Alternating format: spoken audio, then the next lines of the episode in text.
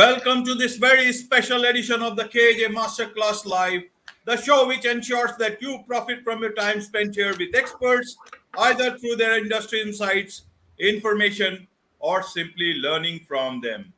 And today we have Lauren St. George, coach, consultant, and she is the founder of What's Next. Welcome to the show, Lauren. Thank you, AJ. Welcome to the show. Welcome to India. And I'm sure a lot of people will benefit from what you have to say. Especially, we'll be talking about how to motivate myself or anybody, how you can motivate out, yourself out of inaction. So, uh, Lauren, my first question is that why do people be- become inactive? Is it different than being lazy? And is inaction, when we are talking about, in your case, uh, that we are talking about, is it out of uh, some things that have triggered that inaction? Or is it that even in day to day life, we just become inactive and that has nothing to do with laziness? How do you explain that? The importance of coming out of that inaction, inaction part and getting to live the life that you one wants. Help us understand this aspect of not only the great work that you do, but also you are helping businesses when you don your uh, when when you don your consultant's hat with Accenture and help businesses and their clients. Help us understand this. Absolutely, I think uh, inaction and laziness are different things. Um, inaction is really, I think, comes from a place of um, either not knowing what you want to do next, uh, or really, at the end of the day, it's our brain telling us that we want to stay in a comfortable place. So when you find yourself running on autopilot, um, that's your brain feeling happy because we're designed to seek comfort, um, to to not break patterns, to you know to pretty much stay in a comfortable, safe place.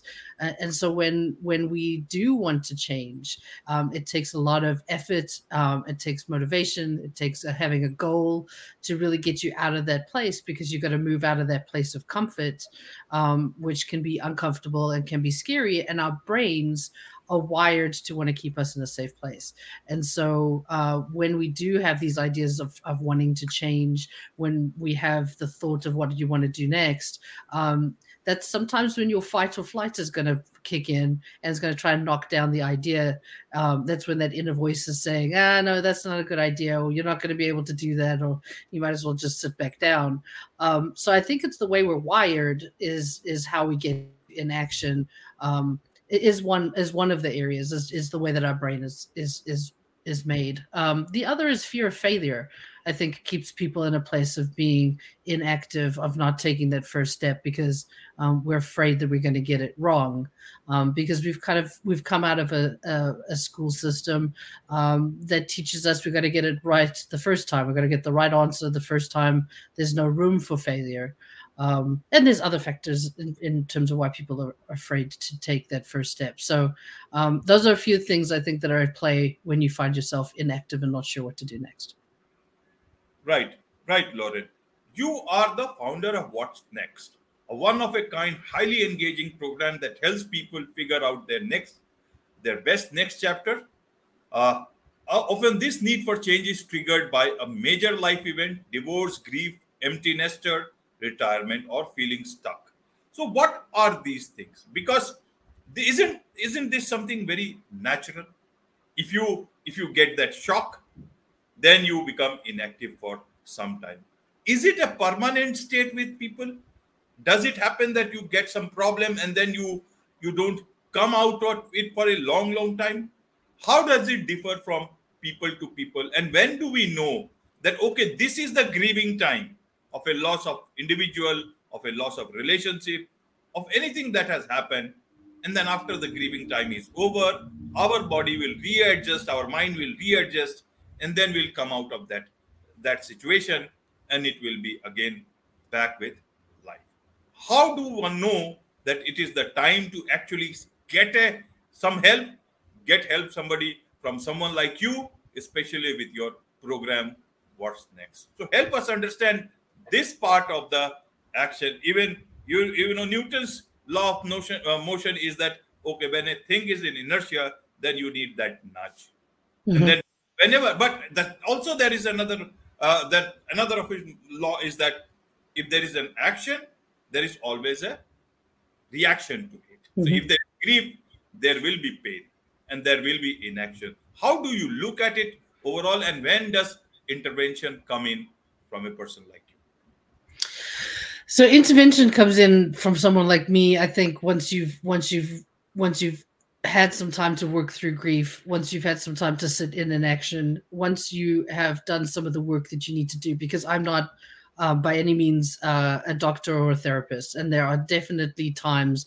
when you need to seek help from those individuals in order to help you work through uh, grief or a difficult uh, time. But I think once you have done some of that work and you're ready to really think about what does the future look like for me when you can look towards the future and not towards the past um, is a great time for me to come in. And so for people who are who are stuck and unsure of what they want to do next usually they're hitting a tipping point. They're sick of being in the place that they are in.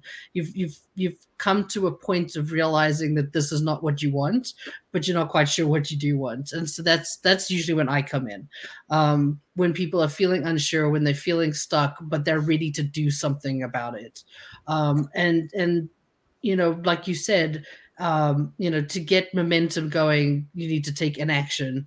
Um, and oftentimes uh, that action could, needs to be a very small step um, and I think you need to then you know continue to take those steps. But the, taking the first step is always the hardest because it's it's going from a state of inaction to to a state of action, and then it becomes easier to keep going. So for the people who come to me and and and start to work with me it's usually at a tipping point where they're just sick of feeling the way that they're feeling and they're ready to do something new they've they've done some grieving they have had a period of time of being inactive um, and now they they're actually seeking change. Right, right. So, what uh, you talked about that first step, fear, uh, that thing to get started, to come out of that inactive period, and and sometimes it can be a long inactive period which is not needed. So, how do you take that first step for say anybody who has had any loss of a relationship or of a family member? Now, then they get stuck in that position. They just want, they are very comfortable in that life. And and they are also, you know, even in relationships, when you have some sort of a difficult time in in that sort of a thing, you start doubting yourself. And then you think, okay, the next, even if the next thing is something very good, you start doubting yourself and you are afraid of losing that new thing that is there in the offering for you and you don't do it. So how do you start uh, taking that first step? How do you do that? Because an individual if most confident of individual may also find it difficult to get started to get back to things going when it comes to restarting their life after a you know after an inactive period I mean, I think the thing, the first thing is you've got to uh, be compassionate with yourself because if you're coming out of a tough period, it's not uh, it's not a linear line. Um, there are going to be setbacks. There are going to be days where just getting out of bed is enough. Um, but I think it starts with having a goal um, and allowing yourself to dream about what's possible.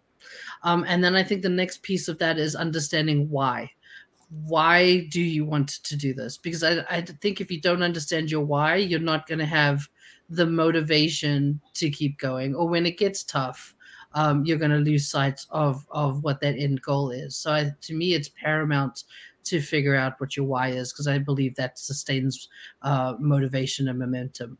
I then think you need to take small steps initially. Um, the smaller, the better. So if if the if you are wanting to, um, and this is a, a, simple example, but you know, say you're wanting to get in shape, I suggest the first step you do takes less than two minutes. Maybe it's figuring out uh, where the gym is, or it's finding your uh, running shoes again, so that you can you can go out and be active. Um, but then do just do that, and then that that's a small win. And then the next day do something more, and the next day do something more, um, and build it up you know bit by bit over time don't all, all, of a sudden run out and go do a you know a 10k run um, because because you're not it's not going to keep you motivated the next day when you wake up and you're sore and can't walk. So you know, I, I really believe in setting that goal, understand your why, taking small steps, and then rewarding yourself when you are successful. Um, we want to keep ourselves motivated, and we want to build trust with ourselves that when we say we're going to do something, we're going to do it. So you know, don't don't set uh, you know set the goal too far out um, or make sure you have smaller goals in between that help you keep going. And if you can reward yourself and celebrate the small wins, you'll keep yourself motivated um, and you'll keep going forward. So, you know, I, I, think you, again, you have to be compassionate with yourself. Um, everyone's timeline is different. Um, do not judge yourself based upon someone else. I think you can look towards others and say, you know they can do that. There's no reason why i can't do that. But your timeline might be very different because we have different things in our lives right? We have different responsibilities and expectations and family and friends and work and all of these things. Um, and so i think we have to be compassionate with ourselves and give ourselves the time to get there. And everyone will get there in a different time period. Just keep with it. I think consistency is key um, when it comes to making change happen. Right. Right lauren so, in terms of, you talked about friends and uh, family. So, mm-hmm. in those times, all these people you expect or you think that they will be around you, but sometimes you may not have uh, that great relationship with either friends or family, or they may have a very different view of the situation that you are in. Mm-hmm. So, how do I move forward, move out of my inactive period, or how do I keep myself motivated when I am the only one? How do I build up a support system when the normal support system is not there? It's a fantastic question because I think support systems are, are a big part of um, people being successful. And um, yeah, everyone has a different support system or they don't have a support system. Um, so I think you start by looking at who are probably the five to 10 people that you spend the most time with uh, on a consistent basis? Um, and are they people who are going to support you or not support you? Because um, I think you need to, especially when you're when you're taking on something new, I think you need to be very uh, aware of the people around you that are going to try and knock down that idea and say that's ridiculous. Why are you doing that? Um, or you shouldn't try or any of those things. So i think you have to be very careful about who you talk to about what you're what you're about to embark on. Um, and then i think you need to make sure that the people who do support you know what you're doing so that they can be um, your your cheering team. Uh, and if you don't have them then i think you need to you need to create that support system. And it doesn't need to be 10 people. It could be one person right um, but uh, I think if it's not in, if you don't already have them, you need to go out and find them, and you can do that by, you know, joining a group of people who are doing something that's similar to what you want to be doing. If you're starting a small business, find a, an organization, find a, a, a meetup group um, of people who are starting small businesses. Because if you, you want to surround yourself with people who are doing similar things to you, you can learn from them. You can help each other out. So you know you can join groups. You can you can reach out to friends to see if they know people who are doing similar things to you. Um, you can certainly make sure that um, that you're not telling the people who are going to cut down cut down an idea. But i think yeah it definitely is that much more likely that you'll be successful if you have some people who are supporting you along the way. Right. Right lauren tell us about your what next what's next program because i guess this will better explain exactly what you do how you do and how people actually can get help from you and at what stage is it is it possible to join in? So tell us about the program that you have devised. It's a one of a kind program, as you say. um, it's a it's a six week program. Uh, it's a it's a group coaching uh, program because I believe that there um, there's some power to bringing a group of people together. It's it's usually four to seven people um, who I've I've spoken with to make sure that they're on similar journeys. Um, there's instant accountability because you're showing up for yourself and you're showing up for others. Um, you have a community now of people who can support you. So they're on similar journeys. They may be looking at a different part of their life to you, but you at least know you're not alone in feeling stuck. Um, you also have people coming in with different life experiences and expertise and skills who are now a sounding board for you and can give you new ideas that perhaps you haven't had before. Because I believe if you keep asking the same question, you're going to get the same answers. So I really, you know, part of my program is about disrupting your thinking, getting you out of your comfort zone so that you can come up with some new ideas um, and really put a plan in place. It's important to me that people leave the program with a concrete plan that they can now go and and and put into action, so that they know step by step what they need to do.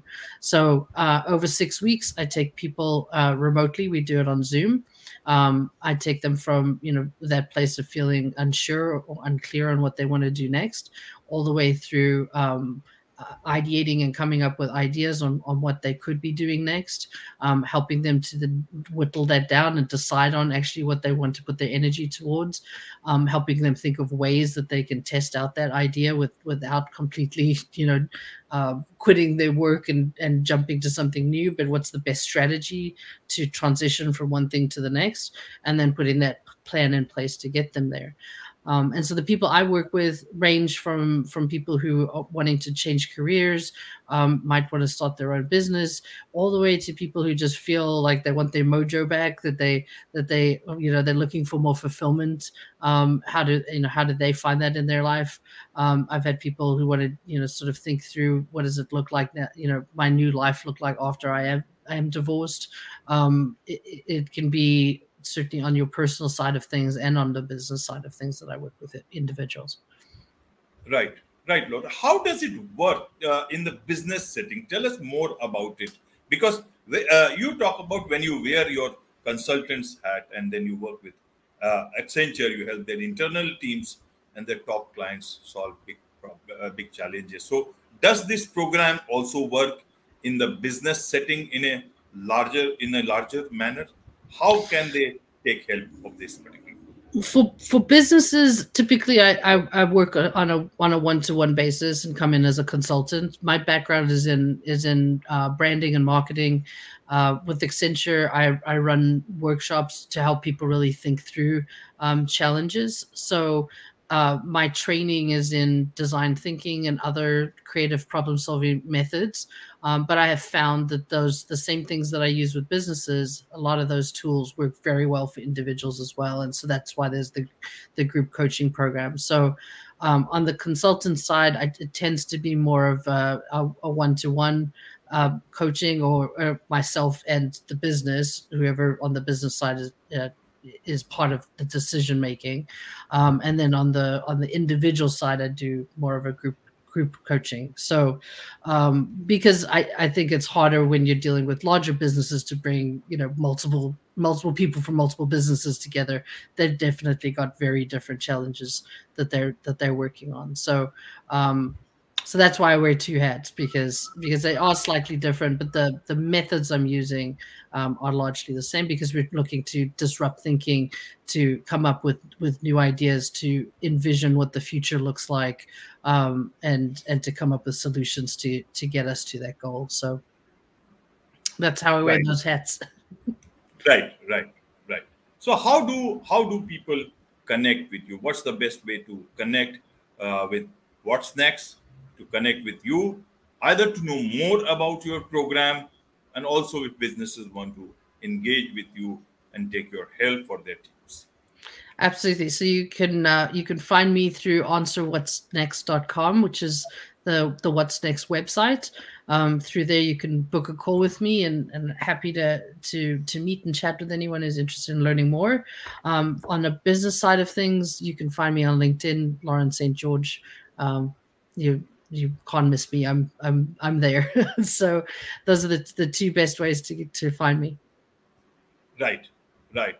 So you bring bring people out of inaction, but is there a program to bring those lazy bones into action, as they say, either in friends, family, or even in, at work?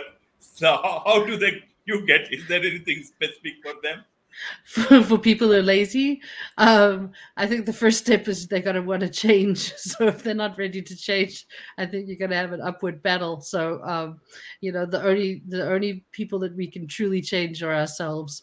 Uh, and when we're ready to do that, I'm happy to help. if you've got someone in your life who's lazy, you might have to make a different plan. But um, you know, I think ultimately people have to want to change for change to happen. Absolutely. My last question to you, Lauren, is that you help in motivating a lot of people and come out of their situations. And you know, all these things doing day in and day out can impact you. And actually, you might find your own work getting stuck or your mind getting stuck. And then, so how do you yourself keep motivated uh, when you are just talking and solving other people's problems? Why I ask this is that a lot of people are into uh, various ways they keep on solving others' problems, either uh, mostly in professional life, even in personal life, to keep on solving, trying to help people. Mm-hmm. And then there is this concept of self care. So, how do you keep yourself mo- motivated enough to take care of your personal side as well as the business side? It's a great question um, because uh, self care, I think, is very important. Um, when you look at living a fulfilled life, there's three areas to it. There's um, there's being feeling engaged in something, whether that's work or a hobby or, or your family, but you feel engaged. Um, it's when you're reaching that state of flow and, and time ceases to exist. The other is absolutely self care. You need to be thinking about yourself. Um, and, and the third is giving back. So my work with What's Next is to me is very re- rewarding in helping people. So I'm very much engaged um, and I feel like I'm giving back in ways uh, with that. My self care, I think, is around um, I practice gratitude on a daily basis. I think that a positive mindset allows you to do so much more in life. Um, I'm very I'm very aware of my internal voice and shutting it down when it becomes a naysayer. Um, and then I think you also have to be careful about what you let into your mind. Um, so I curate what I listen to and what I watch and what I read. Um, you know, I'm not turning the news on first thing in the morning. I am spending time with my family and I'm enjoying uh, a meal or I'm going out and taking a walk. Um, I'm not reaching for my phone and immediately reading emails. So I think we need to be uh, especially in this day and age where we have so much messaging um, around us that we take some time for ourselves, that we ground ourselves in the morning, um, you know, so that we can then take on the rest of the day. And I, I think at the, at the heart of it, it's staying as positive as we can, um, you know, helps us to really achieve the things that we want to achieve. Wonderful. Wonderful. With this, it's a wrap on this very special edition of the KJ Masterclass Live. Thank you so much indeed for joining us.